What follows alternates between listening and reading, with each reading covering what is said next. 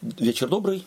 Приятно вас видеть опять после праздников э, в Германии здесь. И я хотел бы, э, пользуясь моментом, э, пожелать всем э, смотрящим нас, общающимся с нами через интернет, Божьего благословения, Божьих обильных его сопутствия, Духа Святого в вашей жизни.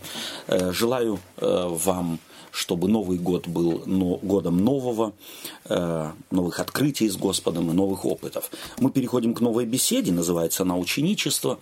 И, собственно говоря, э, ученичество, оно многостороннее. Да? Тема многосторонняя, она предполагает не только следование, но и предполагает э, влияние этого следования на последователя. Поэтому я радуюсь новой беседе. Думаю, что логически она очень хорошо э, как бы э, является следствием прошедшей беседы. Прошедшая беседа у нас была о святилище, о э, том, что это значит для верующего человека. А теперь практическая совершенно тема, которой мы и посвятим наше время. Я рад буду вместе с вами и с нашими Тоже. друзьями, где бы они ни были, исследовать очередные темы Библии. Вы не хотите пожелать нашим зрителям чего-то? Ну, всего самого лучшего в новом году. Угу. Всех можно поздравить с прошедшим Рождеством или с наступающим, да. у кого угу. кто а, зависит от того, кто в какой стране живет. Да. У нас на Западе оно уже прошло. А, да в бывшем Советском Союзе оно только предстоит, так что всех с наступающим и прошедшим Рождеством, и также с наступающим Новым Годом. Да, спасибо тебе. Я тоже желаю. Я не знаю, почему-то в Новом году у всех э, какие-то ставятся новые планки, начать mm-hmm. все с чистого листа. И mm-hmm. Чтобы я, это удалось. Да, я желаю, чтобы это было э, как... Э, чтобы этот чистый лист был э, с Богом, угу. и с, чтобы, чтобы с его как силой и благословением, благословением угу. удалось людям. людям начать это всем. Этот год. Спасибо большое. Тебе, Павел, Александр. И давайте мы прочитаем заглавный текст нашей беседы, записанный в Евангелии от Иоанна э, в 8 главе, стих 31 предлагается. С вашего позволения я прочитаю его угу. сразу. Тогда сказал Иисус к уверовавшим в Него иудеям, «Если прибудете в Слове Моем, то вы истинно мои ученики». Эта беседа э, этого нового квартала, э, во всяком случае, то, э, как я ее понял, несколько заглядывая вперед, мне кажется невероятно насущная. Мы в ней будем особое внимание, во всяком случае, я хотел бы здесь с вами особое внимание э, придать тому, как мы читаем Библию. И вот этот вот заглавный э, текст, эпиграф к первой теме, называющийся «Ученики и Слово Божие» в русском языке, или «Ученичество и Слово Божие», э, как называется это в немецкой беседе, особо Э, ставится на первое место вот этими словами Иисуса Христа. Итак, сказал Иисус к уверовавшим в Него иудеям, «Если прибудете в Слове Моем, то вы истинно Мои ученики». Как вы думаете, вот это ударение, если прибудете в Слове Моем, чем оно знаменательно и чем особенно. Почему Иисус Христос делает это ударение. И Иоанн подчеркивает это. Мы всегда э, помним, что Иоанн не все написал, что сказал Иисус Христос. Не все записал, он только часть какую-то, скорее всего, малую часть записал, потому что по его собственному свидетельству, если вы писать все, то и самому миру не вместить. Да. И вот да. эти слова Христовы ему были важны. Давайте попробуем поразмыш... поразмышлять над тем, почему Иоанну было ли вот эти слова Христовы, обращенные к уверовавшим, mm. не к неуверовавшим, а уверовавшим и еще иудеям. Э, почему они так важны для Иоанна? Не знаю, у меня вот первая мысль появилась такая, да, что э, он тут пишет иудеям и слове моем. Ведь иудеи веровали, в принципе, в слово, я бы сейчас так это назову, Моисея. Okay. Да, потому mm-hmm. что вот он написал им, дал, как бы, mm-hmm. Бог дал через Моисея закон, и они вот как Моисей написал, так они и жили. Mm-hmm. А тут, в принципе, Иисус, он их, ну, это радикально, мне кажется, вещь на то время. То есть отойдите от Моисея и mm-hmm. следуйте за мной. Mm-hmm. Да? То есть то, что сказал Моисей, оно как бы ну, не так важно, так как то, что mm-hmm. я говорю вам. Okay. так это я вижу. Ага. Оставим-ка это так сейчас. Павел, твои? У тебя есть мысли? Не знаю, мне вот это вот э, «прибудете в слове моем» как-то бросается. Mm-hmm. Это, как сказать, выражение, которое сегодня не употребляется так. И я То есть оно, это... не, оно не, э, да. не, в, не в ходу в кругах христианских, да? да как? не в ходу, и во-вторых, это опять надо интерпретировать, угу. что он имел в виду. Прибы, да. Прибыть в слове, это... Что это значит. Что да? это значит, угу. потому что, как, э, как сказать, про, в слове прибыть, это понятно, это картина какая-то, угу. или какой-то образ, да. образ. И, и смотря, что под этим подразумевается, угу. мне кажется, угу. важно. Да.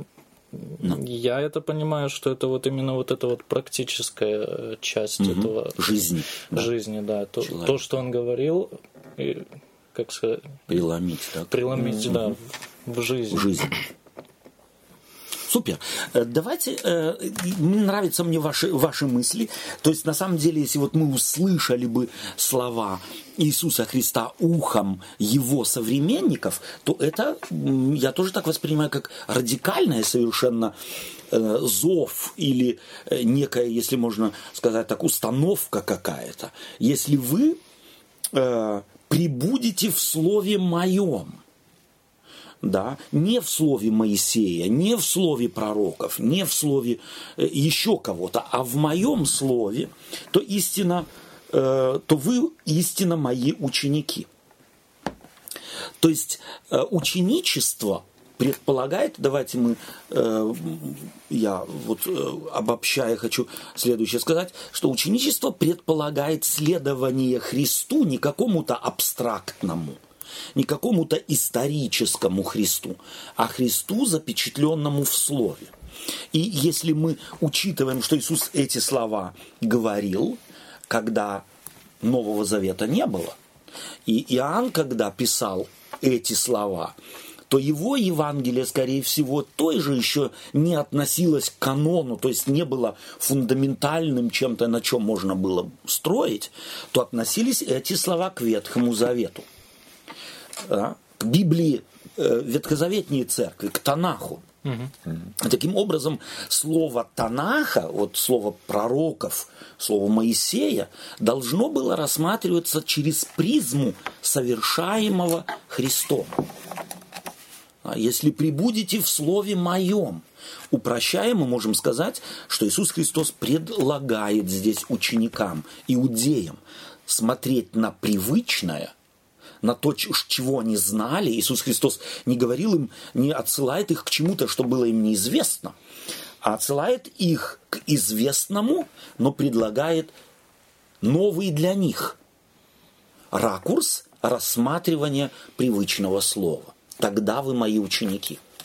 Таким образом, радикально формулируя это, мы, мы должны бы сегодня уже сказать, как это звучит, или прежде чем я сформулирую что-то, чтобы не влиять на вас, как вы думаете, если практически эти слова применить к нам сегодня, что это, как оно должно бы проявляться в практической жизни?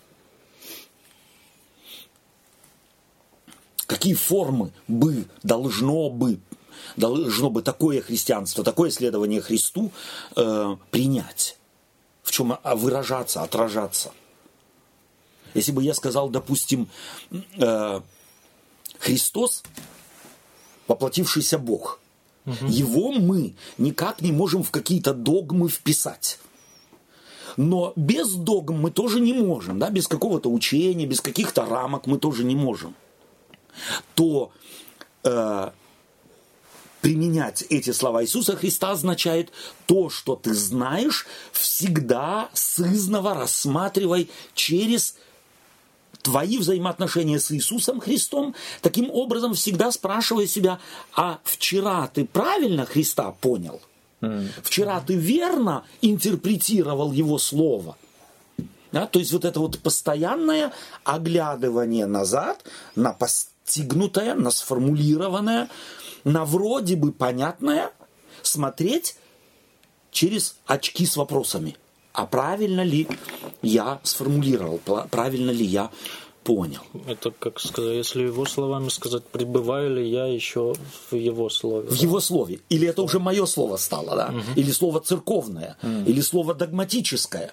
Да? Слово Христово – это слово постоянно меняющееся в соответствии с ситуацией, в, соответствующей, в соответствии с временем, необходимостью и вопросами, с которыми я сталкиваюсь. Ну, то есть, э, в принципе, если можно по-другому это назвать, то постоянно спрашивая себя, э, э, что для меня важнее, то есть форма или содержание, да? То Совершенно есть, верно. Mm-hmm. То есть я смотрю на свою, на свою жизнь, так как я себя как я жил вчера, угу. да, и анализируя это, да, то есть в центре моей жизни Христос или, или же какая-то определенная форма. Да. да то есть как я так, так тогда получается. Да. И вот видите, меня вообще восторгает э, вот в нашей церкви одна важная вещь.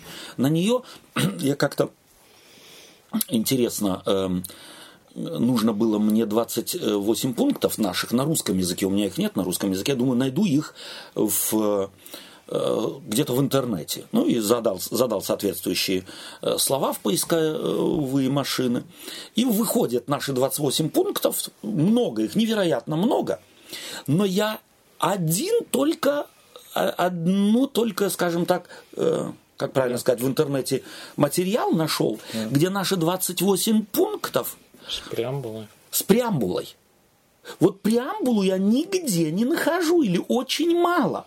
А в 28 пунктах наших преамбула играет главную роль, потому что она как бы пытается одеть читающему или взявшему его в руки очки, через которую мыслили те, кто эти 28 пунктов составлял, это наша церковь в течение лет, э, как их нужно читать, как их нужно понимать, через какие очки смотреть. А главным принципом в преамбуле у нас, э, я своими словами не цитирую, что мы сегодня так понимаем.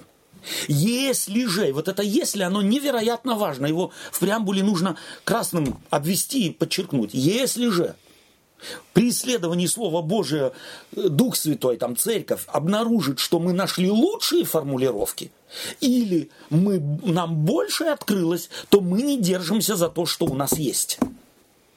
Мы стараемся менять. Мы стараемся пересматривать. Вот этому, я думаю, это должно быть заглавным в нашей э, в нашей жизни. При этом имеется в виду, может и какой-то и пункт поменяться. Не только, что 29 станет да. или там 30. Да.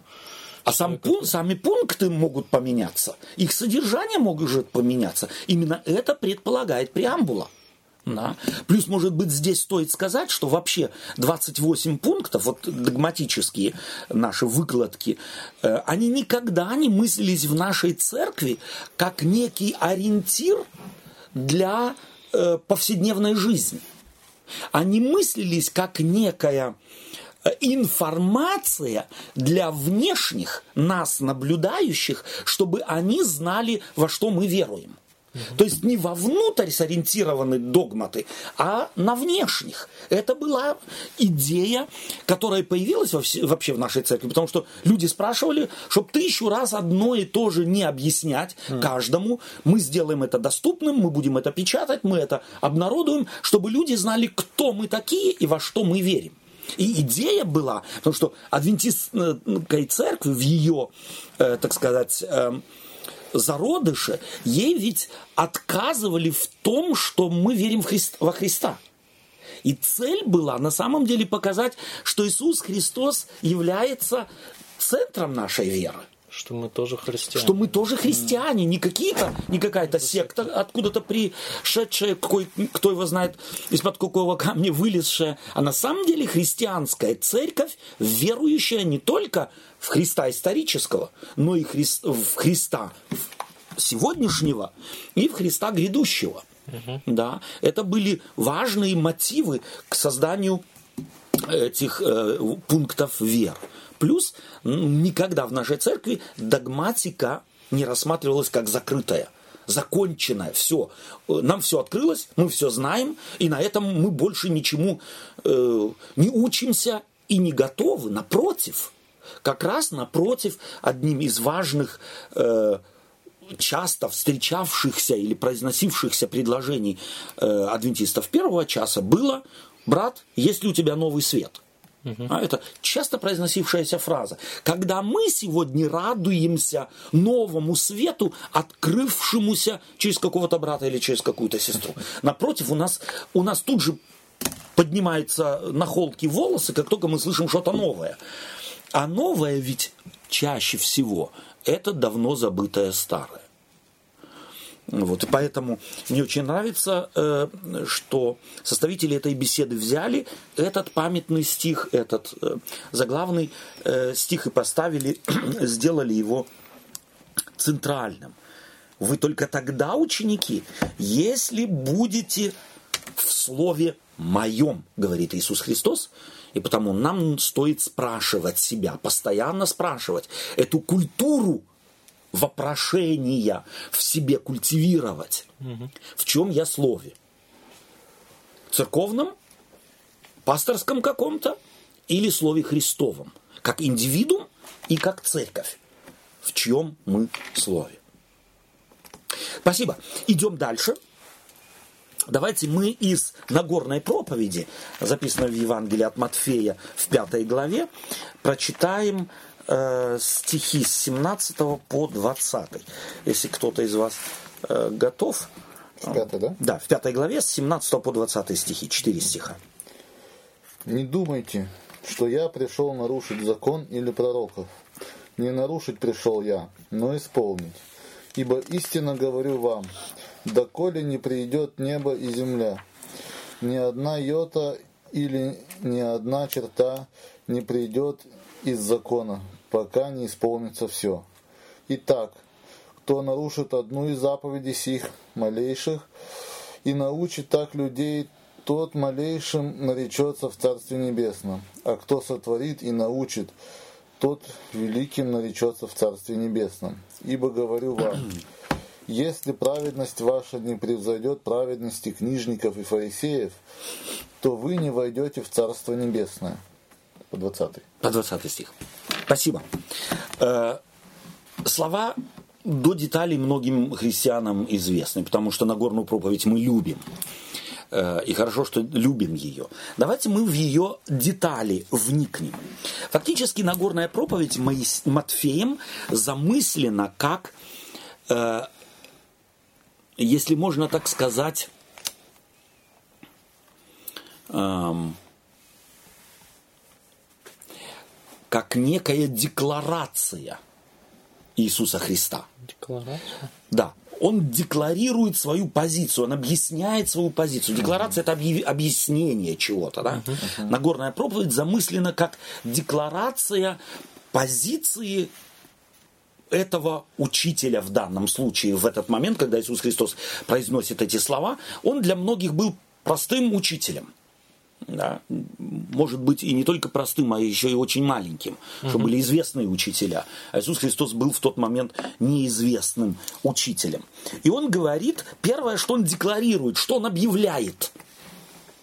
Не думайте, что я пришел нарушить закон или пророков. Не нарушить пришел я, но исполнить. Попробуйте эти слова на современный язык переложить. Что вы слышите? Ну, не думайте, что я пришел поднять здесь восстание. Угу. Да, против есть... кого? Против, против э, доктрин. Против, э, против доктрин. Против доктрин, против э, Моисея, да? Против Моисея, против mm. того религиозного общества, которое оно mm-hmm. есть. Окей. Okay. Да. Супер. Так это. Ага. Я не революционер. Да, я не хочу вас сломать. Или... Я не хочу вас сломать. Да. То есть я не хочу конфликта какого-то, войны не хочу. Угу. Я пришел не нарушить закон или пророков. Если бы или по-другому, если кто-то так формулирует слова, свои, свою декларацию, то и была тому причина. Ну да, так бы не... Так бы он это не говорил, наверное. А причина какая была, скорее всего? Ну, видимо, ему говорили, что ты то-то Ты что-то на Моисея не похож. Да, а? ты то законы нам нарушаешь. Нарушаешь. Еще, ты еще... путаешь нам карты. Ну. Мы привыкли к одному, ты что-то проповедуешь, а это непонятно. То есть Иисус Христос явно говорит нечто, чтобы успокоить тех, кто сомневается в его лояльности mm. закону, пророкам, Танаху, то, что было фундаментом для ветхозаветней церкви. Он здесь хочет людей что сделать? Успокоить. Успокоить. Угу. Помните важный принцип пророков? Мы говорили об этом, я угу. люблю это повторять, чтобы мы, как пророческая церковь, называя себя пророческой церковью, на самом деле поняли важность главную, главный метод или главный способ, э, которым пророки пользовались, это прежде всего людей успокоить. Чтобы они услышали. Чтобы они услышали, чтобы они способны были слышать, чтобы они не были на баррикадах внутренне. Да? Что он говорит, нужно все под большой увеличительной секундой. Не верьте ему, не верьте, не верьте. Да? Напротив, Иисус Христос хочет успокоить, чтобы у людей снять вот это напряжение, чтобы они к нему относились нормально, чтобы его услышали для начала. То есть фактически это успокаивающие слова. Спорить с этим было бы глупо. Да? Э, их нужно услышать. Не думайте, не говорите, не допускайте такой мысли, что я против закона или против пророков. Я не пришел, чтобы их разрушить, нарушить разрушить, убрать их, устранить их. Напротив, я пришел ими жить. Угу. Я пришел ими жить. Ну, в, в принципе, он и не может быть против. Он, он же сам это дал. Совершенно верно. Да, Совершенно есть, верно. Тогда бы ну, он был бы не он, то есть э, противоречил, противоречил бы сам себе. Да, то есть да, он, да. он же и в то же время является и Богом. Он дал этот закон Совершенно народу верно. этому. Да. И через пророков он же говорит. И, да, да, и он поставил этих пророков, он их выбрал, чтобы они да. проповедовали да, народу. Да, Поэтому да. он угу. не может быть против. Окей, опять же, это нам сейчас так видно, потому что мы знаем, Понятно, кто он такой, а тогда, наверное, людям сложнее было. Сложнее было. Значит, сложнее. Да.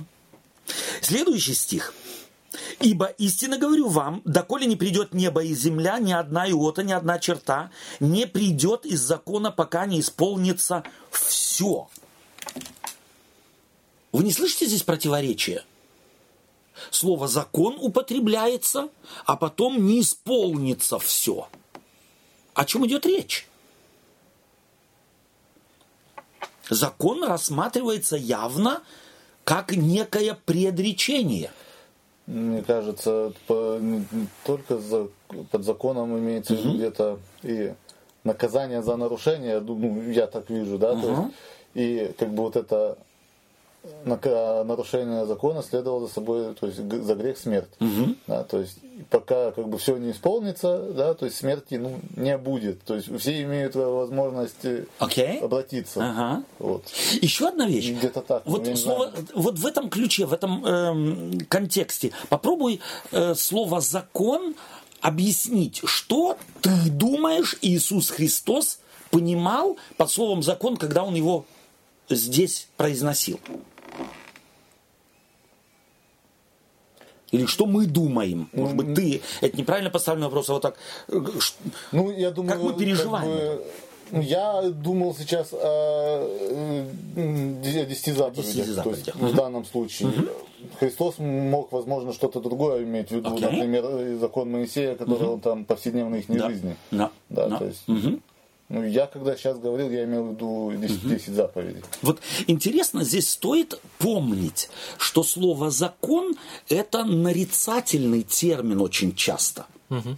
Обобща... Нарицательный означает обобщающий термин, имеющий в виду не эксплицитно только 10 заповедей, их тоже, но на самом деле всю Библию. Угу. Весь Ветхий Завет, то есть вот то, что из себя на тот момент представляла Библия, под словом «закон», обобщающее, Иисус Христос предполагал Священное Писание. И пророчество тоже.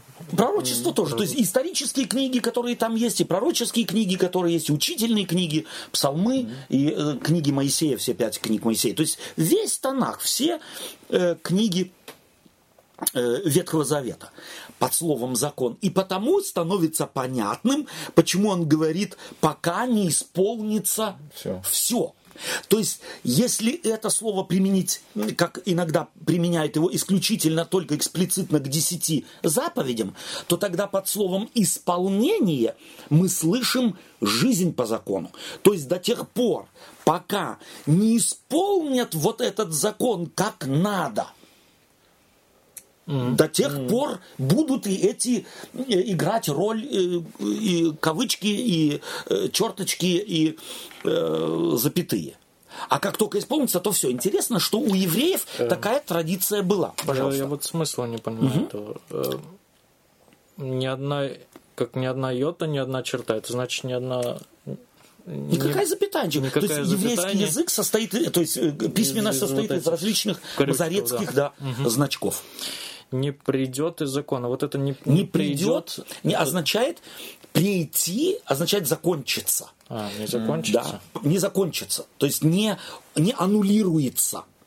А, не э, устранится. То будет иметь силу. Будет иметь будет силу. Иметь силу. Это, ага. Будет в силе. Да. И теперь мы начинаем понимать, что... Закон будет в силе, пока не исполнится все. Пока не исполнится если все. Это... Если теперь слово «закон» мы понимаем э, из контекста как нарицательное слово, угу. предполагающее не только маленькую часть Ветхого Завета, состоящую из десяти заповедей, а весь совокупность Ветхого Завета, то тогда мы начинаем понимать, что речь-то идет о большем, речь идет об исполнении пророчеств – и мы поймем это тогда, когда э, так вот чуть-чуть Библию или Новый Завет, события с Иисусом Христом в голове так держать, то Иисус Христос начинает интерпретировать. Помните, мы в прошлый квартал на одной из бесед говорили с вами, что ученики-то, э, последователи Иисуса Христа, не поняли пророчеств об Иисусе Христе даже и после воскресения Христова пока Иисус Христос сам им не растолдычил все, начиная от Моисея, и через все Писание, из всех пророков говорил им, что так должно было пострадать Сыну Человеческому и войти в славу свою. Да? То есть, на самом деле, Иисус Христос хочет сказать, что пока не завершится план спасения, который Он э, и назначил, Он является его исполнителем, эти слова будут иметь значение они будут нужны человеку. Человек должен э, бы понять, что ими стоит руководствоваться. Потому что вот эта фраза «пока не исполнится все», это пророчество, касающееся времени пространство трехмерного мира. Оно ограничено. Как ограничена наша жизнь, так ограничена и жизнь планеты Земля в ее греховном состоянии. Когда-то этому придет конец – вот до тех пор, пока придет конец этой этому состоянию, земле, в ее греховном состоянии, значение имеет что? Закон. Закон Божий. И под законом еще раз, в данном случае, подразумевается не только 10 заповедей, а вся книга, совокупность всех ветхозаветных книг. Тогда начинаем мы понимать, что, э, легче. Имеет смысл теперь э, эти слова Иисуса Христа. «Ибо истинно говорю вам, доколе не придет небо и земля». О чем идет речь? О трехмерном мире, вот этом греховном мире. Э, ни одна иота, ни одна черта не придет из закона, пока не исполнится все, пока все пророчества, предрекающие, как план спасения будет э, осуществляться, не исполнится. Все становится на свое место – Итак, потом он говорит, кто нарушит одну из заповедей сих малейших и научит так людей, тот малейшим наречется в Царстве Небесном. Фраза «малейшим» она многими богословами по-разному трактуется. Мне симпатична э, трактовка следующего характера. Малейшим означает, э, что тот, кто нарушит и научит других – не обязательно э, погибнет. а спасется как головня из огня. То есть все его дело, оно разрушится. Все его учение не будет иметь какого бы то ни было, э, скажем так, э, значения для вечности. Mm-hmm. Но он сам, он сам тот, кто нарушил и других научил. И вот здесь Библия явно, э, Матфей был человеком просвещенным э, через вот Духа Святого, э, предполагает, что не всякий, кто нарушает что-то и заблуждается в чем-то, делает это нарочито, делает это специально делает это злобно, лишь бы в пику Богу, лишь бы в пику Христу, в пику Церкви. Потому что э, чего-то люди могут не понять, что-то может до человека не дойти, но тогда, когда мы чего-то не понимаем, мы это замечаем? Нет. Нет. И, э, так сказать, живя тем, что, что у нас есть, мы это, естественно, принимаем за сто процентов, за чистую правду. И потому невольно возможно и распространение кем-то неверного понимания, учения, представления. Ну а как вот тогда быть, вот, например, э, вот с теми же, например, теми же баптистами, да? да? То есть у нас же есть такая тенденция, да, ну, то есть, ну, во всяком случае, я знаю mm-hmm. пару опытов, mm-hmm. да, адвентисты приходили к ним, вот mm-hmm. вы там, например, в субботу не соблюдаете, mm-hmm. да, вот они им сказали, все, вот теперь mm-hmm. вам правда открылась, истину yeah. должны принять. Yeah. Да, то есть они же их якобы правильному научили, а те неправильно заблуждаются. Mm-hmm. Да, и многие так и остаются при своем. Да, Естественно. воскрес... да. Да, то есть да, дальше воскресенье соблюдают. Mm-hmm. Это ведь не значит, что они нарочно вот хотят э, упер... уперлись, да, вот да. мы вас не будем слушать. Да. Ну, это же есть такое да. у нас, угу. такой негативный пример. Да. Ну, тут можно и адвентистам тогда тоже сказать, что они вот это вот первое, то, что тут успокоить, mm-hmm. чтобы услышали mm-hmm. их, э, это не делают. Мне да. кажется, иногда мы это говорим, чтобы они чтобы не попали. Я вот вам сказал. Чтобы разозлить еще больше. Теперь вы не приняли, и еще больше пугаем, чем вместо того, чтобы успокоить и людей как бы настроить на Чтобы услышали люди. Чтобы услышали, мы наоборот еще больше пугаем, что что люди Не, ну, мне больше... просто, я вот сейчас подумал, да, там, например, есть же там бабушки какие-то, mm-hmm. которые там, она вот бабушка есть какая-нибудь, она там свои 80 с лишним лет вот верила так, да, mm-hmm. жила, да, вот ей пришли, сказали, вот, да. это сейчас. Но она не может, я думаю, но она не может по-другому, mm-hmm. да, там она вот всю жизнь так, и она просто-напросто у нее горизонт настолько, вот, да. она не изменится уже, угу. но она вот она искренне верующий человек в Бога. И вот смотри, это, же, это же не, это же не, Бог же не скажет, вот тебе сказали, да, а ты это все угу. теперь. И вот смотри, Алекс, в продолжении нашей беседы, я думаю, мы косвенно, а может быть и напрямую коснемся еще этого вопроса. Но забегая вперед, хочу одну важную вещь сказать, во всяком случае для меня важную что Бог нам не дал судить о людях. Это да. Вот. И потому, если я кому-то что-то сказал, и он не принял, то я не имею права судить, почему он не принял. Потому что есть минимум две причины, по которым люди что-то не принимают. Одна причина – они не поняли. Потому что не могут понять. Ну, это выше их, э, скажем так, э, духа, выше их способности что-то постичь. Другая э, возможность. Я-то объяснил не так, чтобы люди могли понять. То есть от, от проповедующего же тоже немало зависит. Понял человек, поймет он или не поймет. Или я сам еще не понял. Или я сам еще не понял. И объясняю то, чего не понял, думаю, что понял. да? Этот анекдот педагогический, ведь педагогический. Пока, объяснял, сам понял. Сам понял, да, да, да. В третий раз объяснял, я понял, и все поняли. Бывает так. И поэтому Господь не дал нам судить людей. И вот мы правильно сделаем, что поняв что-то в Библии, проповедуя другим, оставим людям свободу и не будем в наших же глазах их э, порочить.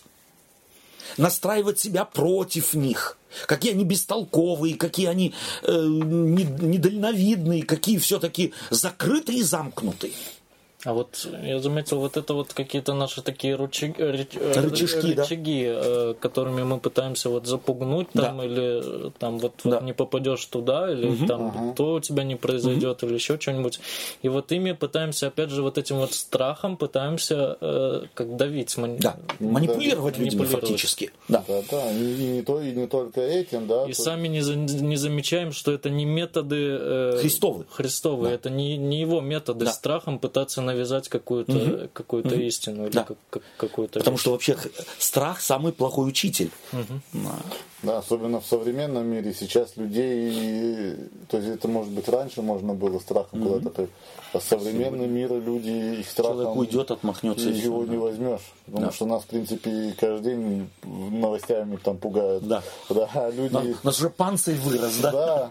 То есть там, ну а что далеко ходить? Там где-то в там Ближний Восток или еще что-нибудь, там же постоянно. Да. да. Не ездить туда, там могут быть теракты угу. и все остальное. А люди, несмотря на это, едут в, в отпуск и да. отдыхают. Да. ничего у меня вот другой да. вопрос. Угу. В 19 угу.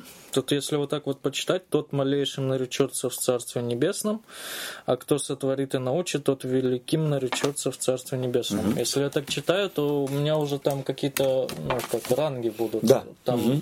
одни генералы будут, там да. такие погоны, а у других будут, ну, Поменьше. Поменьше. Звездочек поменьше, да. Да, поменьше звездочек. Это же не это имеется Абсолютно нет. На самом деле нет. Дело в том, что Иисус Христос здесь, и э, нам сложно перевести это в наш язык, потому что для нас он смотрится, э, эти противопоставления смотрятся как некая иерархия.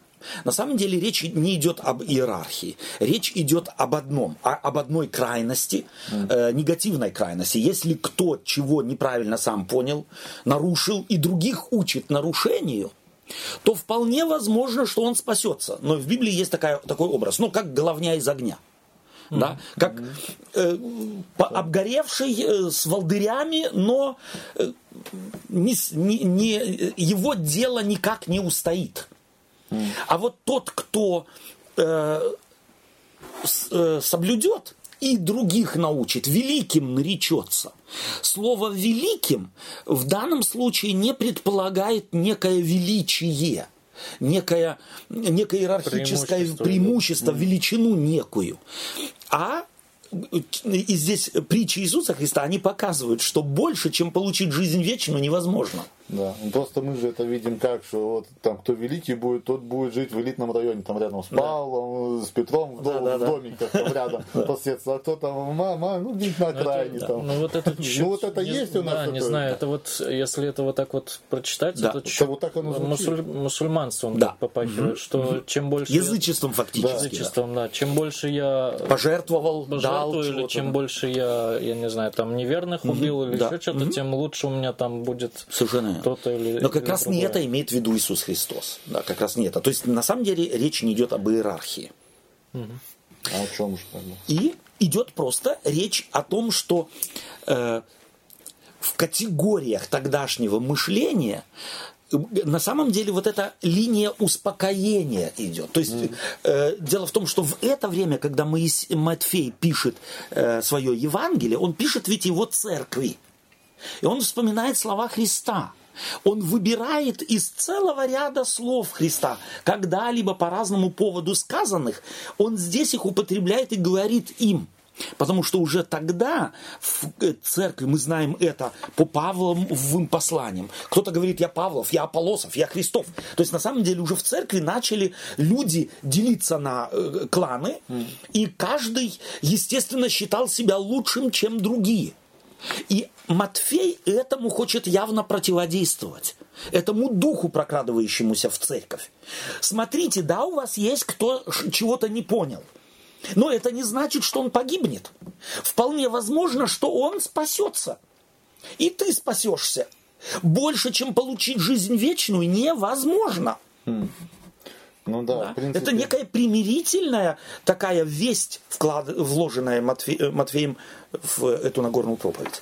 Я вот сейчас так подумал, да, в принципе, это на самом деле и утешает и тех людей, которые неправильно чему-то учили, да, да. там там, и открывает я, их. Да, я не знаю, это может быть там, пастор какой-нибудь 30 лет это был пастором, да, mm-hmm. там проповедовал, и ему там под конец его работы открылось, что он неправильно что-то делал, там, да, и да. к, чему-то людей призывал. Да, там же можно за голову взяться, там что же я творил. Да. Эти, да. да, и тут, в принципе, Бог успокаивает, ничего страшного. Совершенно верно. Что Именно тебя так. я все равно спасу, несмотря да. на то, что да. ты там это, да. не так понял. Да но и не опускает тех других, как бы сказать, которые которые, которые правильно учили.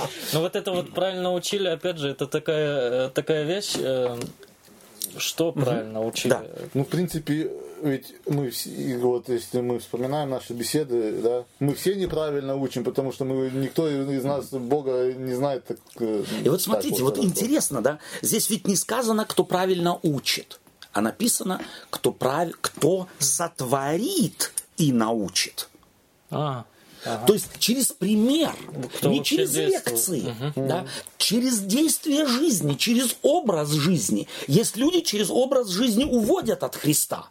Но уводят, потому что неправильно поняли. А есть те, кто ну, правильно поняли, устаканилось у них, и они сотворят и тем научат. Mm тот великим будет. То есть у него будет много последователей. У него будет свое, если можно так сказать, ему будет на кого посмотреть. Люди могут сказать, ты, ты был причиной моего спасения, ты был причиной моего спасения. У него будет совершенно определенное количество, потому что Бога-то мы тоже узнаем через кого? Через людей, не через видения, не через чудеса, не как через какую-то мистику, абстрактные вещи, а непосредственно конкретная церковь на земле, состоящая из обыкновенных людей. И вот тот, кто сотворит в соответствии с Христом, следованием Христу, и таким образом научит, у того будет великое, в том, в том смысле, э, если можно так сказать, поток за ним идущий или очередь за ним идущая будет солидной. Господь об этом позаботится. И здесь фактически есть еще другая мысль, что тот, кто неправильно э, творит, да, кто нарушит одну из заповедей и, э, сих малейших и научит людей, у того не будет последователей, кто за этим стоит – Бог мешает. Бог явно спасает людей тем, что мешает им идти за тем, кто нарушает и так учит. А тот, кто сотворит в соответствии с принципами Царства Небесного того и так учит, того Бог благословляет. Фактически здесь имплицитно, межстрочно говорится, фактически за всем стоит Бог. И там, и здесь. А в конце концов спасается и тот, и этот и жизнь вечную больше получить невозможно. Да. То есть, в принципе, когда мы вот, в церквах наших жалуемся, что у нас церковь не растет, что у нас да. упадок, в принципе, надо бы посмотреть, э, что с нами не так, почему да. Бог удерживает да. и не, при, да. не дает да. людям да. приходить. Да. Да. Да. То есть, значит, у нас что-то не так, значит, мы чему-то не тому, возможно, учим. Учим, то есть наш образ жизни говорит, да? нас говорит другое. То есть словами это мы можем многое правильное говорить, но наши слова не совпадают с делом. Мне нравится, в немецком языке есть такая э, фраза симпатичная мне. Проповедовать воду, а пить вино. Угу. Да? То есть проповедовать здоровый образ жизни, скажем так, а жить как попало. Э, проповедовать высокую мораль и нравственность. А в практике, когда э, сталкиваешься с человеком, смотришь, он, он жульничает, он и обманет, э, он ненадежный, на него положиться невозможно. Сказал, приду в 10, придет в 11 и не, и не краснеет. Да? То есть, на самом деле, образ жизни не соответствует тому, что я исповедую. Или, может быть, даже проповедую. Об этом идет речь. И давайте посмотрим 20 стих, здесь тоже очень важен. «Ибо говорю вам, если праведность ваша не превзойдет праведности книжников и фарисеев, то вы не войдете в Царство Небесное». Вот это мне, кстати, тоже бросилось сейчас. То есть, в принципе, если у меня будет праведность, как у книжников и фарисеев, угу. тогда я войду. Да. А если она не будет меньше, тогда нет. То есть, это вот этот минимум Ну, ну так, по этой формулировке, я не знаю, мне это почему-то бросилось в глаза. И вот здесь... Минимум такой этот должен быть. Праведность книжников и фарисеев. Праведные они или нет? Нет. Да. Ну, нет, я считаю, что нет. Вот. И вот смотрите, Иисус Христос и да, и нет. Совершенно верно. То есть Иисус Христос и Матфей эту иронию берет. Праведность книжников и фарисеев. Фактически она здесь, э, эта фраза, она э, употребляется как некая ирония. Угу. Понятно, что книжники и фарисеи и Иисус Христос это были два несовместимых полюса. Угу. Фактически книжники и фарисеи это были антиподы Христа. Они постоянно подножки ему ставили, постоянно хотели ему зла, они его преследовали и так далее. Но Иисус Христос берет именно их в пример и говорит, если их праведность, ваша праведность не превзойдет. Вот в чем или чем характеризовалась праведность книжников и фарисеев? Чем она характеризовалась? И если мы э, возьмем 17 стих, вспомним, то многое станет на свое место. А 17 стих... Внешними формами. Внешними формами. Не думайте, что я пришел нарушить закон или пророков. Они постоянно ссылались на закон и, пророк. и пророков. Но на внешнюю их форму. На то, что можно показать на то, что можно продемонстрировать, угу. не заботясь о внутреннем мире, не заботясь об изнанке, не заботясь о том, чего не видно людям, но видно кому? Богу. Богу. Это значит, вот эта праведность, и, э, как тут стоит, если праведность не превзойдет. Не превзойдет. Это значит, вот это ихняя праведность. Это Недостаточно. Ми, это, ми, ну, это даже не минимум. Это, это даже не минимум. Это, даже То есть не минимум. это фактически то, к чему стремиться и не стоит. Угу. То есть это абсолютный ноль. Это абсолютный ноль. Если ваша праведность не превзойдет, если вы остановитесь только на внешнем. И вот здесь нужно э, справедливости ради сказать, что с внешности начинают все. Это азбучная норма. И я думаю, что вы тоже с этим сталкивались, как люди, постигшие Христа, принявшие крещение, ходят в церковь, делятся опытами. А, идут вперед там в, в церкви и рассказывают свои опыты. Каковы они?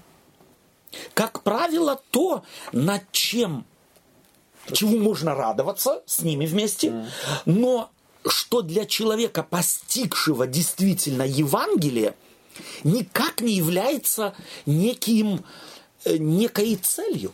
Угу. Она уже настолько далека, настолько э, минимальна, настолько невесома в смысле Божьем, что многие постигшие Христа на это и не смотрят, и у себя не ищут. Я помню, как одна э, женщина очень часто э, в моей церкви, много лет уже давно э, это было, говорила, а я уже и не пью, и не курю. Для нее это было, был подвиг. И для нее это был подвиг. Но я прошу прощения, если я только не пью и не курю, но сплетничаю, людей не люблю – со мной всем тесно.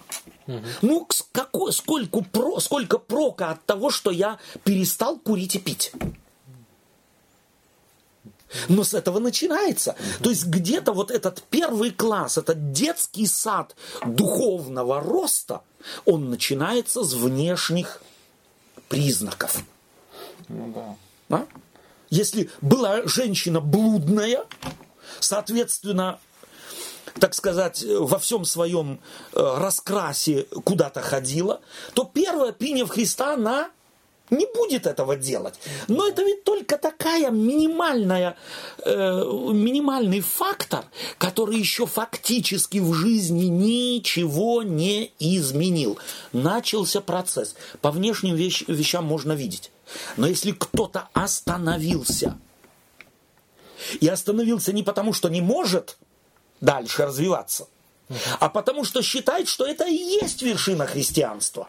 То ну, это не то. Ну, ведь, Кто не понял Христа. Ну ведь многие верующие так и есть, да, там, ну, которые родились в верующей семье, выросли, да. они никогда этих вещей не делали, да, то есть угу. и в принципе этим гордятся, а, ну, а? они этим гордятся, да. Да. а то, что а, там они 3-4 дня с, с людьми вместе находиться не могут, там угу. в, одном, в одном месте, да, да Всем тесно с ними. Всем тесно с ними, или им тесно со всеми остальными, да, или там, я не знаю, да. и, mm-hmm. просто-напросто в церкви два часа не да. можем вместе посидеть mm-hmm. друг с другом. Да. да. Это мы как-то не, раз, не видим даже. Вот и, и на это как раз, это и включает в себе понятие ученичества. Угу. Я учусь не только внешним проявлением, и не только внешних проявлений хочу достичь. Я хочу, чтобы внешние проявления были следствием внутренних изменений. И потому может, могут быть две вещи.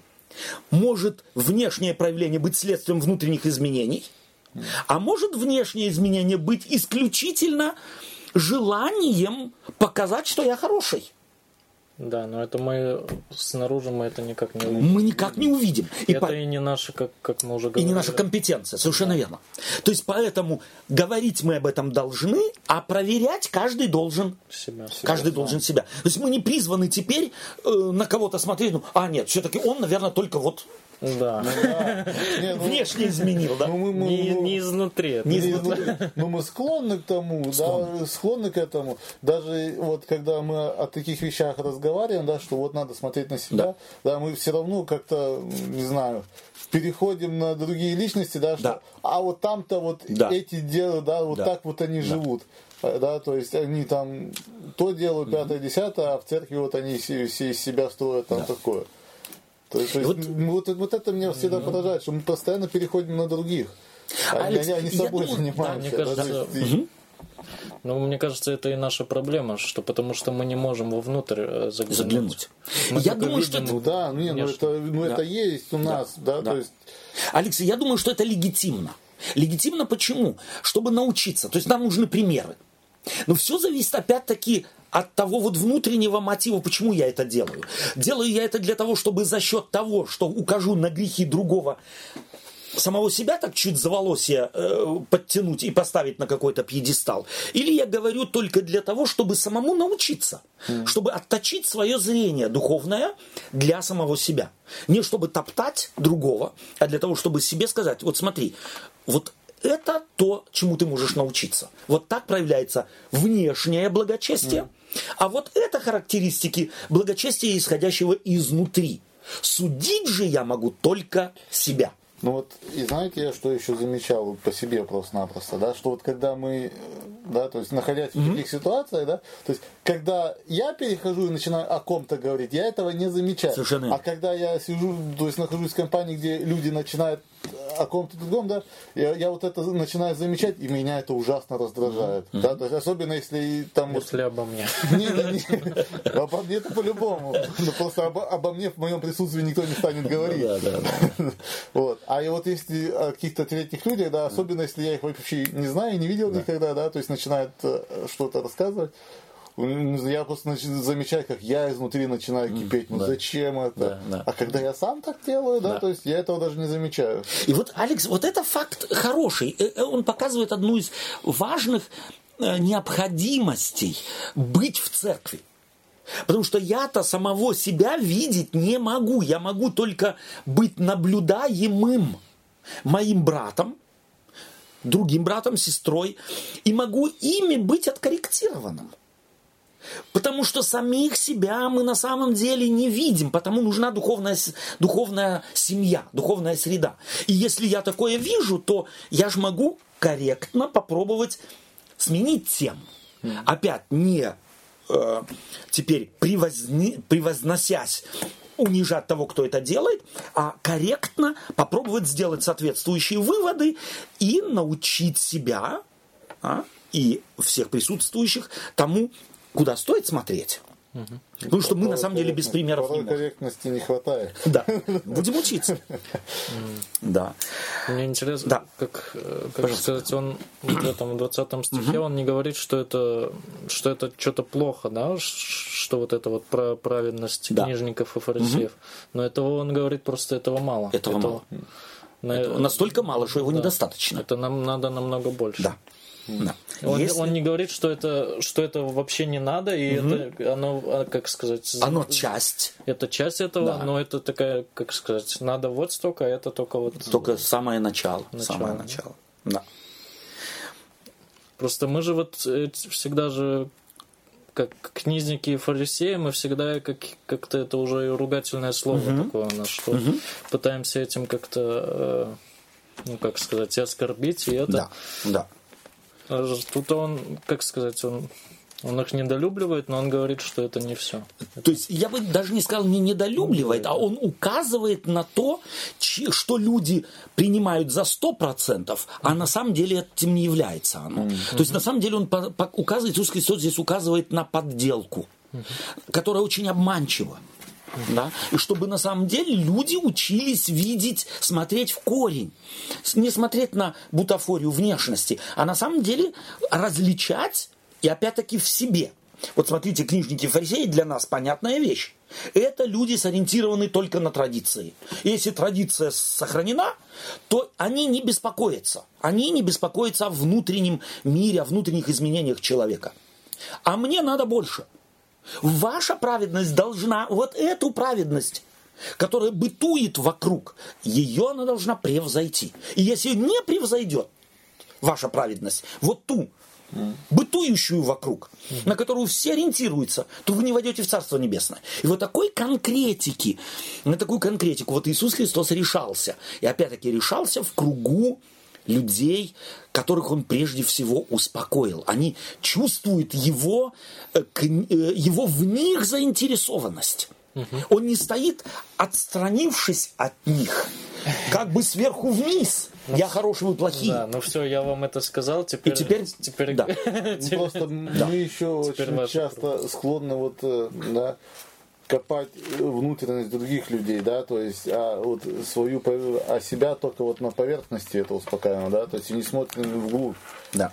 Вот, э, вот, э, вот это, как мне кажется, важно, да, чтобы мы видя, видя поверхность как бы других людей, да, то есть угу не копали им, и к ним вглубь, а да, а, копали, копали в себя. В себя. Вглубь. Да, да. Вот, а мы mm. очень часто делаем наоборот. Вот у себя да. пригладили нормально, да, да то есть, да. Вот, а другим ну, надо так раскопать. Да. И вот дай Господь нам, чтобы на самом деле мы научились, а мы такие существа, что мы всему должны учиться, и этому тоже. А учеба начинается с того, что мы вначале формулируем какие-то правильные вещи, а потом на эти правильные вещи ориентируем самих себя. И предлагаем слух другим, естественно, людям тоже. Давайте мы прочитаем Евангелие от Луки в 4 главе. Здесь тоже нам предлагается много прочитать с 1 по 12 стихи. Луки 4, с 1 по 12 стихи. Я прочитаю потом следующий mm-hmm. текст, Павел, может быть, ты уже сориентируешься, Луки, э, то есть, прошу прощения, эм, Исайя. да, Исайя 61, 1, 5. Итак, я читаю. Mm-hmm. Иисус, исполненный Духа Святого, возвратился от Иордана и поведен был Духом в пустыню. Там 40 дней он был искушаем от дьявола и ничего не ел в эти дни а по прошествии их напоследок взалкал. И сказал ему дьявол, если ты сын Божий, то вели этому камню сделаться хлебом. Иисус сказал ему в ответ, написано, что не хлебом единым будет жить человек, но всяким словом Божиим. И возвет его на высокую гору, дьявол сказал ему, все царства вселенной в мгновении времени, и показал ему, прошу прощения, все царства вселенной в мгновение времени, и сказал ему дьявол, тебе дам власть над всеми семи царствами и славу их, ибо он, она предана мне, и я кому хочу даю ее. Итак, если ты преклонишься мне, поклонишься мне, то все будет твое. Иисус сказал ему в ответ, отойди от меня, сатана, э, написано Господу Богу твоему поклоняйся ему одному служи. И повел, его в Иерусалим и поставил его на крыле храма. И сказал ему, если ты сын Божий, бросься вниз, отсюда вниз. Ибо написано ангелом э, своим, заповедало тебе сохранить тебя, и на руках понесут тебя, да не приткнешься о камень ногою твоею. И сказал ему в ответ Иисус, не искушай Господа Бога твоего. Э, я думаю, что этот отрывок Священного Писания важен, э, и как раз в ключе того, о чем мы говорим. Э, есть две, две возможности или два варианта прочтения Слова Божия. Сатана читал То, что... и цитировал Слово Божие. Mm. Иисус Христос читал то же самое и тоже цитировал. Вопрос. Как читал сатана и как читал Иисус? Чему мы можем научиться? Ведь сатана везде во всех трех случаях, угу. чем аргументирует свой позыв или свое предложение. Написано. Написано. Писание. Да. Писанием. Христос берет то же самое Писание, но трактует его иначе. Чему мы можем научиться? Что характерно, скажем так, попробуем, может быть, несколько э, плакативно сформулировать. Сатанинское чтение Библии и Христово чтение Библии. Чем они отличаются друг от друга? Давайте попробуем, э, может быть, коротко сформулировать. Потому что это важно для нас, христиан. Мы очень часто думаем, что если я взял Библию и читаю ее, то уже я все и правильно делаю. Сатана тоже взял Библию и тоже читал ее. И этим хотел Иисуса Христа увести. Как читать Библию так, чтобы не делать сатанинские выводы из Библии? А чтобы читать Библию так и делать христовые выводы из Библии.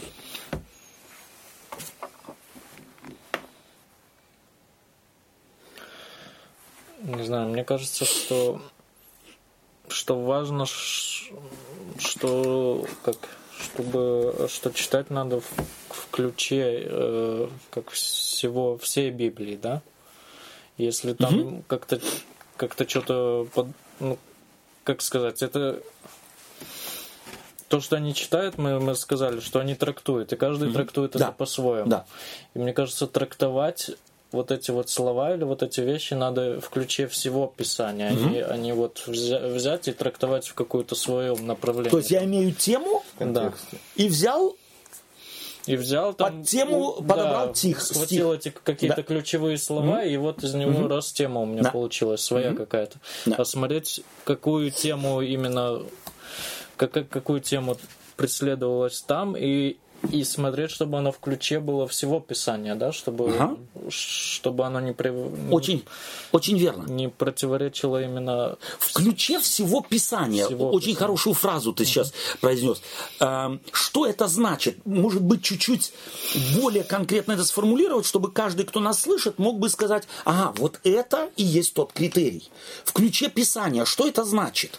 Мне кажется, в ключе Евангелия в ключе Евангелия, радостной вести. В ключе того, что у Бога есть план спасти. То есть и Он, угу. опять же, через Библию хочет открыть нам свой характер, то есть какой, какой он есть и как он любит людей. Да, это значит, только тот может читать Библию верно, излагать ее верно, у кого правильное представление о характере Божьем. То есть, если я о Боге имею искаженное представление, то, так я, буду, то я так и буду читать Библию. Я ее буду постоянно искажать. Не, не желая самого. Если очки мои, которые я себе одел, или моя культура, или мое богословие, моя церковь, моя традиция, которые я себе одел, это из, они искажают Бога, значит, я так же буду искаженно читать Библию. У сатаны было правильно, у сатаны было правильное представление о Боге? Нет. Нет. Свое было. Ибо он не вос... тогда бы он не восстал, если бы у него было верное представление о Боге. У него было свое искаженное представление о Боге. Угу. Да, где-то там ну, даже больше нафантазированное. Совершенно верно. Ты придумал сам себе да. Э, что-то, чего не было. Да. И потому и тексты им подобраны, подобранные, фактически отражают его ложное представление о Боге.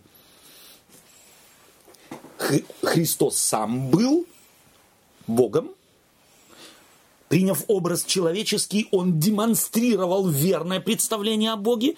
Прежде всего, Бог есть любовь. любовь.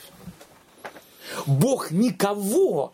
И вот здесь по, по, давайте почувствуем это, эти, эту разницу. Сатана говорит, вот тебе, это, собственно говоря, как э, собака, запряженная в сани. Колбасу, наконец, э, прута и беги, когда-нибудь добежишь. Угу. То есть сатана представляет Бога как некоего узурпатора, который говорит, если ты мне угодишь, то я тебе. Угу. Он ведь здесь становится на место Бога и говорит, поклонись, и я тебе дам. Угу. Ну, в принципе, он пытается провернуть ту же тему, что вот тогда, помните, мы с Иовом? Да. Да, то есть разве за даром? Разве тут, за даром? Тут, тут то же самое. Совершенно верно. За даром ничего не бывает. Да. Я тебе не могу просто так подарить и дать царство мира. Возьми, поклонись. Ну вот знаете, что мне тут угу. бросилось, да? Ибо она предана мне. Угу. Разве если что-то предано, значит оно кем-то дано? Да. То есть это в принципе уже не его. Да. А он вместе с тем думает, что имеет право дать. Да, это ну, абсурдность угу. какая-то, да. да, то есть угу. мне кто-то что-то дал, и теперь я могу распоряжаться и раздавать всем другим. Но это как-то ну, несерьезно. Да. Но вот главное, вот я, мне хотелось бы, дорогие друзья, одну важную вещь здесь подметить. Мы говорим о очень долго уже, и будем об этом говорить, потому что это на самом деле одна из самых сложных богословских, практических, э, собственно говоря, истин. Это оправдание человека Богом. Как оправдывается человек перед Богом. Вот у сатаны явно искаженное представление взаимоотношений тварного существа с Творцом. У него они рыночные. Ты мне, я тебе. Ты мне, я тебе. И он также строит взаимоотношения с Иисусом Христом. Ты мне, и тогда я тебе. Так он и Библию читает. Он считает, что это верный аргумент.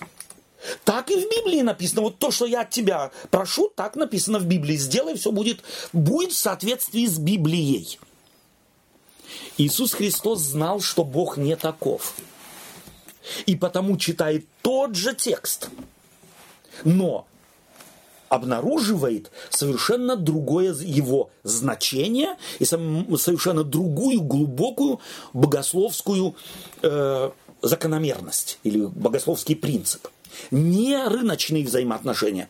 Ни ты мне, ни я тебе. Это очень, э, по моим представлениям, важный элемент. Мы должны прежде всего оттачивать правильное представление о Боге.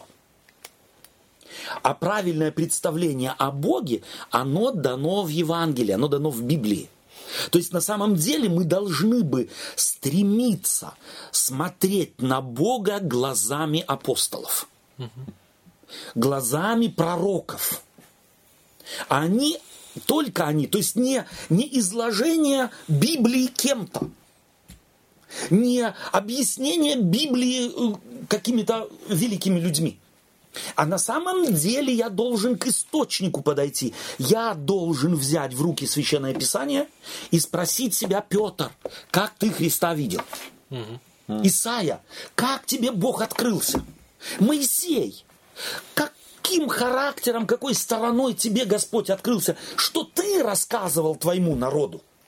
Ну, в принципе, если бы мы имели вот это правильное представление о Боге, да, да то у нас ну, в церкви тогда бы не было вот этой уже кажется бы я, вечной дискуссии о том, как человек спасается. Да. И думаю, да. Думаю, да. Потому что, но опять всякое поколение сызново открывает для себя характер Божий. Дело в том, ведь в том, что э, если бы мы жили поколениями, одно родилось, как только оно вымерло, появляется новое то тогда можно было бы с новым поколением начать все с изного, и проблем не было бы. Э, кажется мне, во всяком случае. Но дело в том, что мы-то живем одновременно на одной земле и масса поколений. Есть только начинающие, есть уже продвинутые. И, и все ведь зависит не от возраста только, а еще и от возраста моего духовного, христианского опыта, от моего э, возраста и способности проникнуть в тайны Слова Божьего.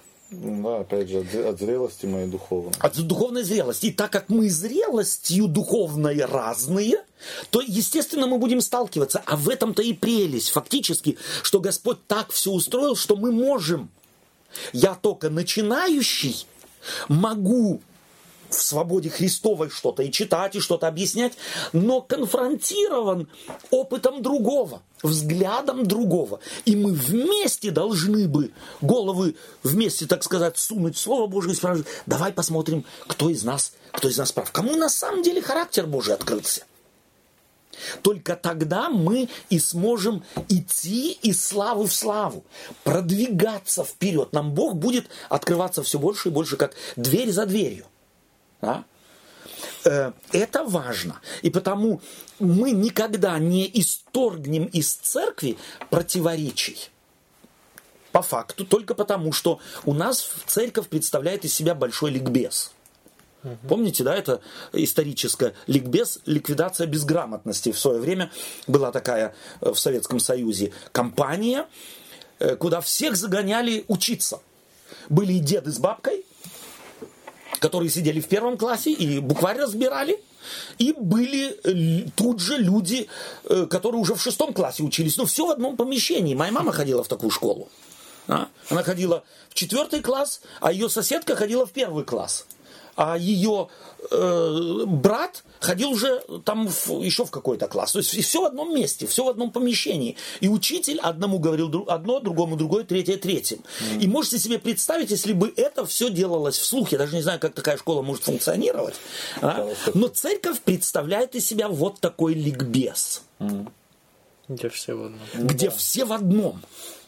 И понятно, что то, что для шестиклассника – в данном ликбезе может быть, уже давно съеденное и понятое, а для кого-то нужно это на пальчиках объяснять.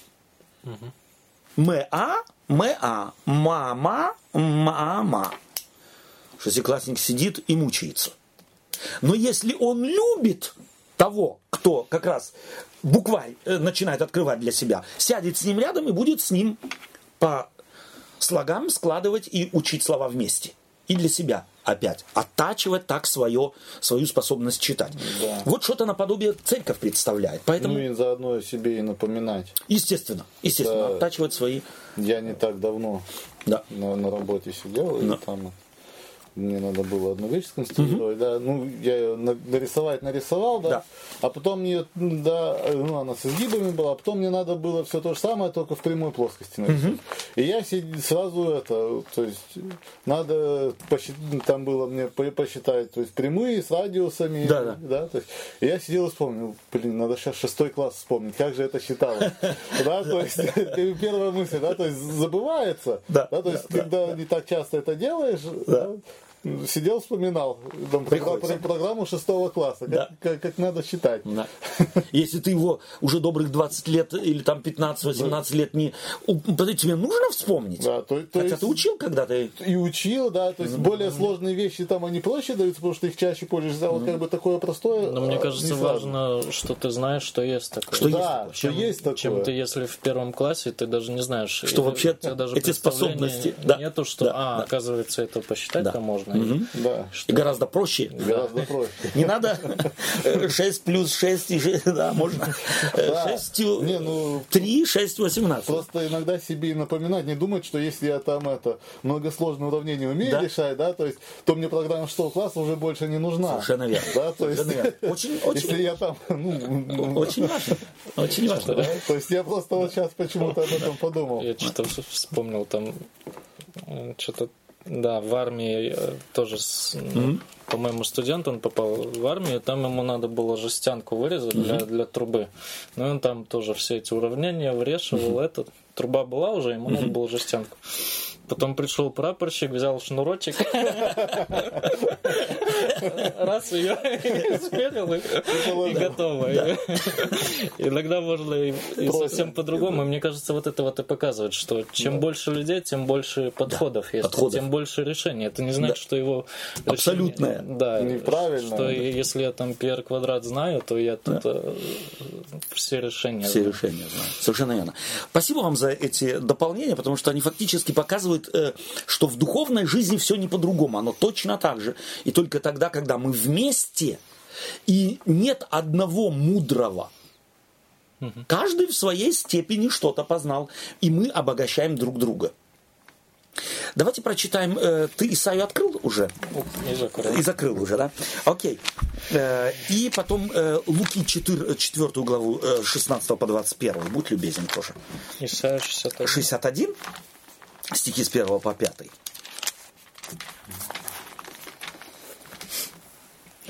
Я читаю.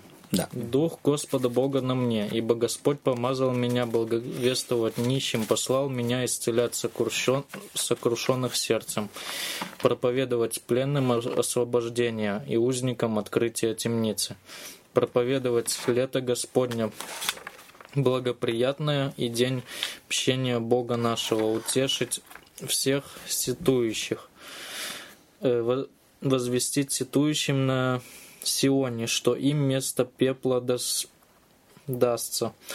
Украшение, вместо плача и лей, радости, вместо унылого духа славная одежда, и назовут их сильными правдою, наслаждением Господа во славу Его. И застроят пустыни вековые, восстановят древние развалины и возобновят города разоренные, оставшиеся в запустении с давних родов, и придут иноземцы, и будут пасти стада ваши, и сыновья чужестранцев будут нашими земледельцами и вашими виноградарями. Да, вашими земледельцами и вашими виноградарями. Спасибо. И тут же э, Луки 4 главу 16 по 21. Okay. И пришел в Назарет, где был воспитан, и вошел по обыкновению своему в день субботний в синагогу. И встал читать. Ему подали книгу пророка Исаи, и он, раскрыв книгу, нашел место, где было написано «Дух Господень на мне, ибо Он помазал меня благовествовать нищим, и послал меня исцелять сокрушенных сердцем, проповедовать пленным освобождение, слепым прозрение, Э, отпустить измученных на свободу, проповедовать лето Господне благоприятное. И, закрыв книгу и отдав служителю, сел, и глаза всех в синагоге были устремлены на него. И он начал говорить им, «Ныне исполнилось Писание сие, слышанное вами». Вопрос. Представьте себе, вы сидели бы там. Здесь Лука подчеркивает. Он закрыл э, книгу и, отдав служителю, сел. И глаза всех в синагоге были устремлены на него. Что эти глаза говорили? Какие, ну, какие глаза? Удивленные, наверное, были. То есть такое место, наверное, не так часто читалось. А может быть. С и... каким объяснением? Ну что, он сказал, что исполнилось. Исполнилось. Это, эти слова пророка, они исполнились. И да. кто этот, через кого они исполняются? Ну, он сам. Он сам. То есть, на самом деле, э, вот можем мы себе представить время, Э, и мы сегодня легко это себе можем представить, и, может быть, немного так удивляемся тому, что как люди тогда могли Христа отвергнуть, Христа не понять, Христа не принять. Тем паче, что Иисус Христос не только прочитал, сел и больше ничего не делал, Он то, что на нем исполняется это пророчество, он доказывал чем? Делом. Делом. То есть не только проповедью, не только фантазией, какой-то философией или еще чего-нибудь, а делами. Вот когда Иоанн послал своих учеников спросить у Иисуса, Иисуса Христа из темницы Иродовой, ты ли тот или ожидать нам другого, то Христос ему, им говорит, идите, скажите ему, слепые видят, хромые ходят. То есть он фактически сослался на что? На это пророчество. На это пророчество, которое применяет к самому себе. То есть, и вот опять проповедь Евангелия. Это прежде всего что? Это жизнь в соответствии со Словом. То есть Иисус Христос применил какое-то слово и говорит, вот Господь меня помазал. Люди смотрят и удивляются, это ты? Это вот исполнение пророчества ты среди нас? И понятно, что они потом присматривались к этому Иисусу. Их глаза были не только на него во время, э, пока он сидел в синагоге направлены, но когда он вышел из синагоги, их глаза его наблюдали. Давай-ка мы будем смотреть за ним. Что он из себя представляет? Каков его образ жизни? Ну так, потому что сказать мало. Сказать надо, мало. Надо подтвердить. Сказать мало. Это в современном мире тоже Совершенно верно. Не, не по-другому. Приди какой-нибудь там человек, скажи, скажи, что я теперь ваш там президент этой да. страны. Да. Да. За ним скажут, где-то, mm чем докажешь. Да. да. То есть на самом деле, если ты что-то можешь и говоришь, вот я то или другое могу, я к тому или другому призван, то понятно, что люди будут наблюдать. И вот если мы говорим, мы пророческий народ, мы последователи Христа, мы фактически делаем то же самое. Мы удивляем людей в кавычках, надеюсь, все еще удивляем. И таким образом заставляем их, хотим мы того или нет, следить за нами. Вот чего они видят. Этот вопрос должен бы нас волновать. Наблюдавшие за Христом видели, что слово, которое он применил к себе, в жизни его исполнилось, исполнилось подтверждается его действием, его образом жизни. Подтверждается ли наша жизнь словом, на которое мы ссылаемся? И вот этот вопрос, который должен бы волновать нас на самом деле. Он должен бы э, на самом деле стать двигателем нашего самовосприятия и нашего, нашей самоинтерпретации. Да, да. Далеко, ну, далеко, к сожалению, далеко не всегда мы соответствуем. Да. Я вот э, даже когда мы на работу устраиваемся, да, там угу. пишем резюме, да. Да, и мы указываем, что мы можем. Uh-huh. Я не знаю, как в других странах, но в Германии есть такая практика, что, например, возможно, новый работодатель uh-huh. приглашает людей на э, пробные рабочие дни. Да. То есть посмотреть, да. что, что ты можешь, человек да. умеет на самом деле. Что ты написал, что да, можешь. что ты ему написал, что можешь. Да, потому что у меня могут быть дипломы, рекомендации, да, но если я, угу. во всяком случае, возможно, в практических профессиях, да, то есть э, таких более, как это, например, слесарь да. или электрик, да, то есть умеет ли он руками работать, или да. у него просто да. корочка есть, что да, он да. когда-то учился. Когда-то учился, да. А обе руки левые. Да. Давайте следующий текст. У нас время уже истекает, мы должны бы э, торопиться немного. Мне важно, Матфея 5 глава, э, опять с 21 стиха мы все читать не будем, всего несколько примеров я возьму. Э, во всяком случае, 21 стих еще раз. «Вы слышали, что сказано древним? Не убивай. Кто же убьет, подлежит суду. А я говорю вам». Вот это «а я говорю вам» антитезы Иисуса Христа. Он формулирует вся его Нагорная проповедь, или многие формулировки, сформулированы антитезами. Вы слышали, вы знаете, а я устанавливаю другую тезу. Я углубляю фактически многие вещи здесь э, на самом деле э, провоцирующими являются. Вы, да. Но это опять похоже на то, что мы вот э, до этого говорили да. с, э, с праведными э, фарисеями. Да. Угу. Они вот праведные, а я вам планку еще ну, как выше ставлю. Да. Вот это вот. Угу. Ну, вот похоже вот эти вот как параллели. Совершенно верно. То есть, смотрите, дело в том, что, может быть, заглянуть в стихи 40 Вы слышали, что сказано древним, 43-й? Э, «Люби ближнего твоего и ненавидь врага твоего».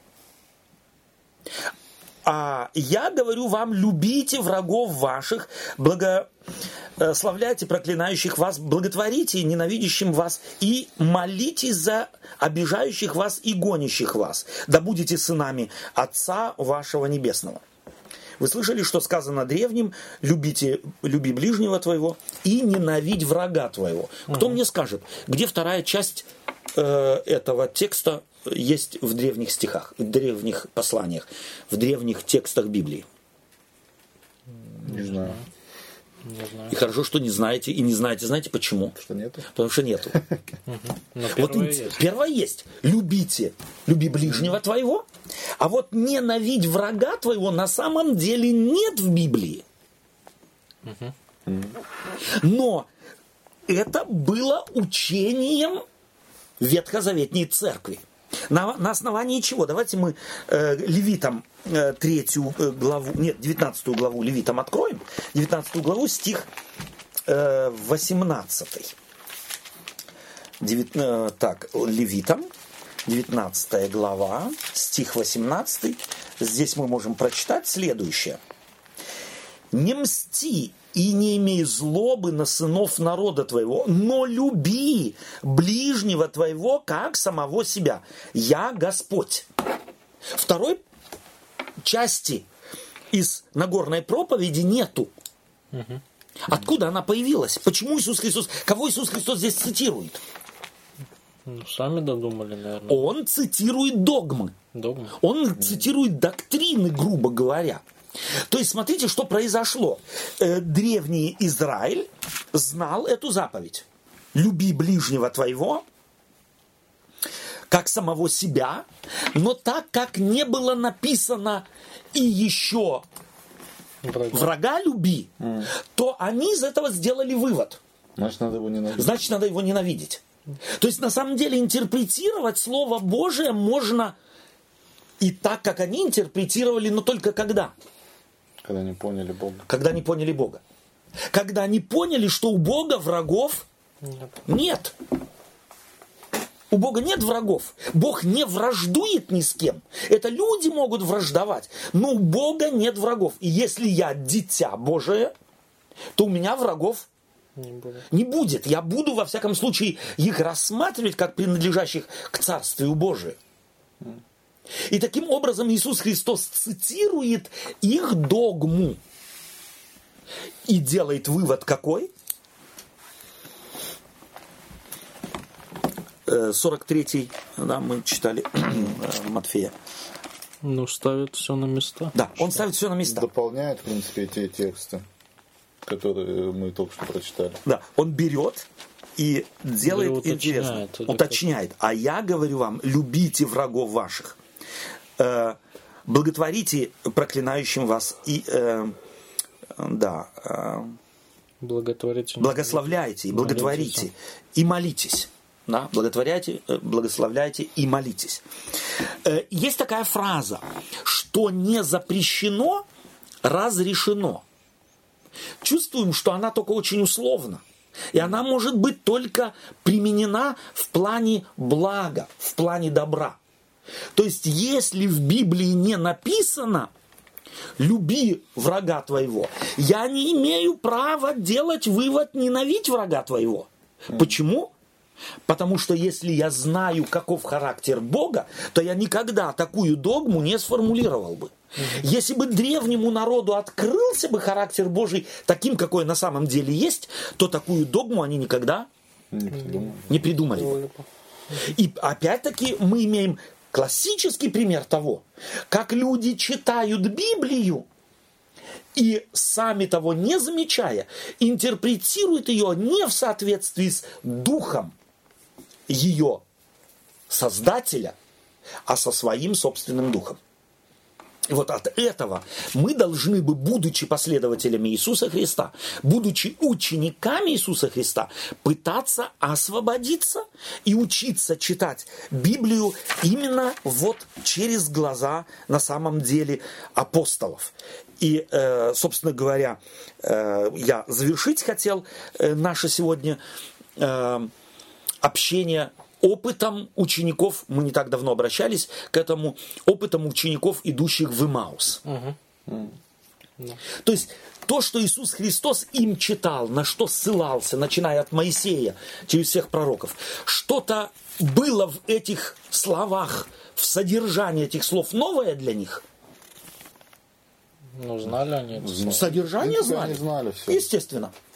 Но ракурс объяснения их им был неизвестен. Или у них другое было? У них было другое представление. А мы надеялись было. Mm. На чем строилось вот это «а мы надеялись было»? Mm. На ложном интерпретировании Слова Божия. Это были искренние люди, это были верующие люди, ожидающие спасения Израилева. Но это не освободило от заблуждения. Это, а заблуждение не освободило от разочарования. Угу. В ком? В Боге. А мы надеялись было. В Иисусе Христе. Так вот, и мы очень часто наше разочарование в Боге, наше разочарование в вере, наше разочарование в нашей практической христианской жизни чаще всего является не следствием того, что Бог чего-то не может, или Бог как-то не открылся, а вследствие того, что мы не готовы наши очечки снять привычные и спрашивать себя, а правильно ли я Бога понял? Верно ли я Слово Божие толкую? Верно ли его потому применяю к моей жизни? Когда мы так научимся делать, то мы многих избежим бед, разочарований и э, нам откроется на самом деле священное писание как вдохновляющее, поддерживающее и дающее силу. Оно не освободит нас от трудного пути – но трудный путь будет гораздо легче пройти, если мы на него будем смотреть через призму священных э, писаний, зная характер Божий. Аминь. Аминь. Давайте сформулируем, что мы берем с собой. Я думаю, что это традицию мы ее сохраним в новом году тоже. Да. Ну, не знаю, как вам. Мне на самом деле вот э, понравилось э, еще раз э, я как бы в этом убеждаюсь снова и снова, что Бог, Он заставляет нас смотреть в глубину. Да. да то есть угу. не только поверхностно угу. на, да, наблюдать за собой, за другими. Угу. Да. Вот, и вот сейчас читаю, когда мы опять читали Нагорную проповедь, часть, часть ее, да, угу. и это мне еще раз бросилось в глаза, что Бог копает глубже, и, да, и тем самым служит нам примером, чтобы мы копались в себе глубже. Спасибо. Спасибо, Алекс. Не знаю, мне вот, э, да, вот это вот, э, то, тоже вот это вот останется, что э, тогда уже люди, у них, э, тогда у них были догмы, и тогда mm-hmm. они формулировали то, что не было сформулировано, mm-hmm. и, и, и Бог э, как бы, и уже и тогда Бог показывал, что нет, вот эти вещи вы э, неверно. Неверно, вы, вы поняли, не, не так угу. вы взглянули. Угу.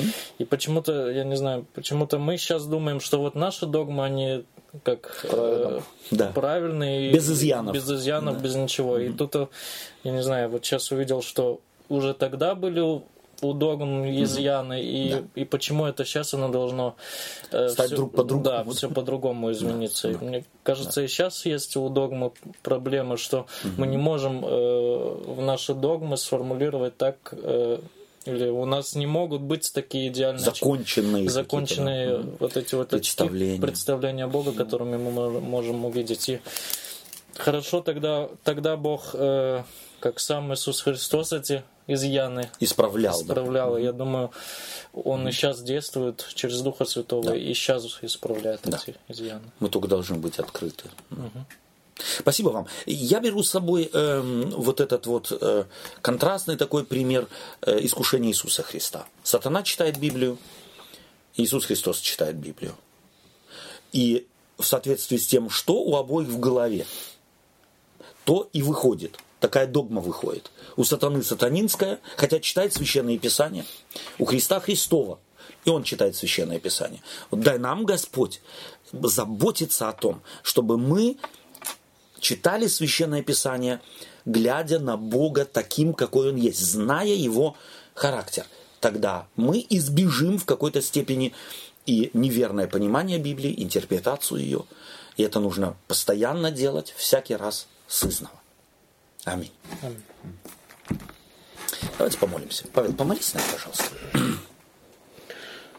Боже, я тебя благодарю за Твое Слово, за то, что Ты нам оставил э, себя, свое Слово, и да. что Ты нам показываешь, какой Ты есть, какой Ты э, Бог любви, и что Ты всегда нам помогаешь э, одеть твои очки да. и, и, и ставишь нас э, на правильный путь, чтобы мы увидели, э, какой Ты на самом деле, и всегда, всегда пытаешься поставить нас на, на, на, на правильное положение, чтобы мы тебя увидели в правильном свете. Да. Не, не так, как это хотели бы, хотел бы увидеть сатана или другие. Да. Также я тебя прошу, ты пребывай с нами и открывай себя, ставь нас всегда на, на, на тот ракурс, да. который, который тебя освещает в правильном свете, какой ты на самом деле. Аминь. Аминь. Аминь.